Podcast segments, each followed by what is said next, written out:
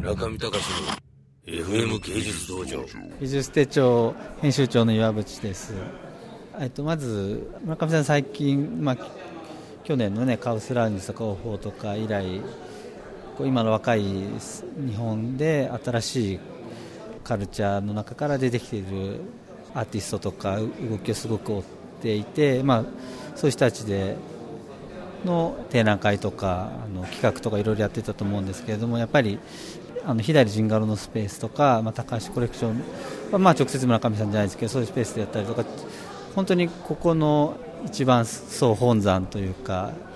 あのモターザブのギャラリーを全部使って個展をやった作家は多分帯さんが初めてだと思うのでそういう意味ではこのね2011年新年1回目の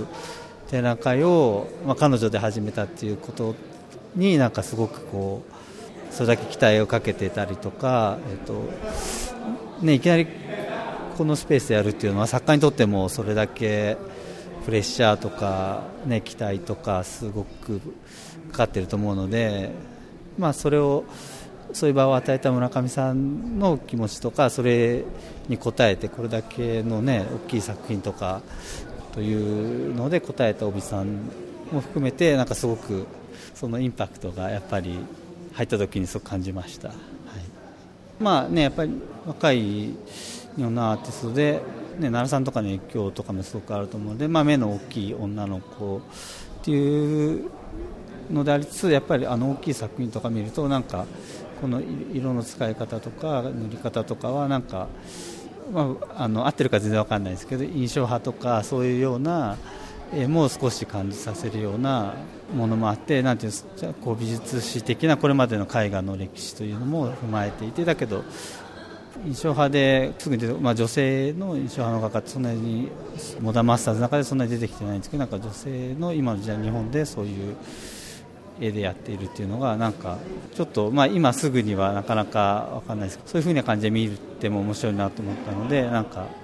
これからそれはじっくり絵画と詩の中で位置づけはちょっと考えてみたいなというふうに思わせる力とかあの色使いとかあるのでいわゆるこう目が大きい女の子の顔が描いてあるっていうのだけではない感じは感じました。彼女多分90年代生まれだと思うんですけどそのまだ若い中でもそれこそ奈良さんとか村上さんとかその以降の美術の日本のムーブメントとかを見て育ってきているとかというのがすごく感じられるのでそういうところから直接影響を受けているという意味ではやっぱ世代が違うこともあって少し新しい動きなんじゃないかなと思いました。村上隆の FM 芸術道場。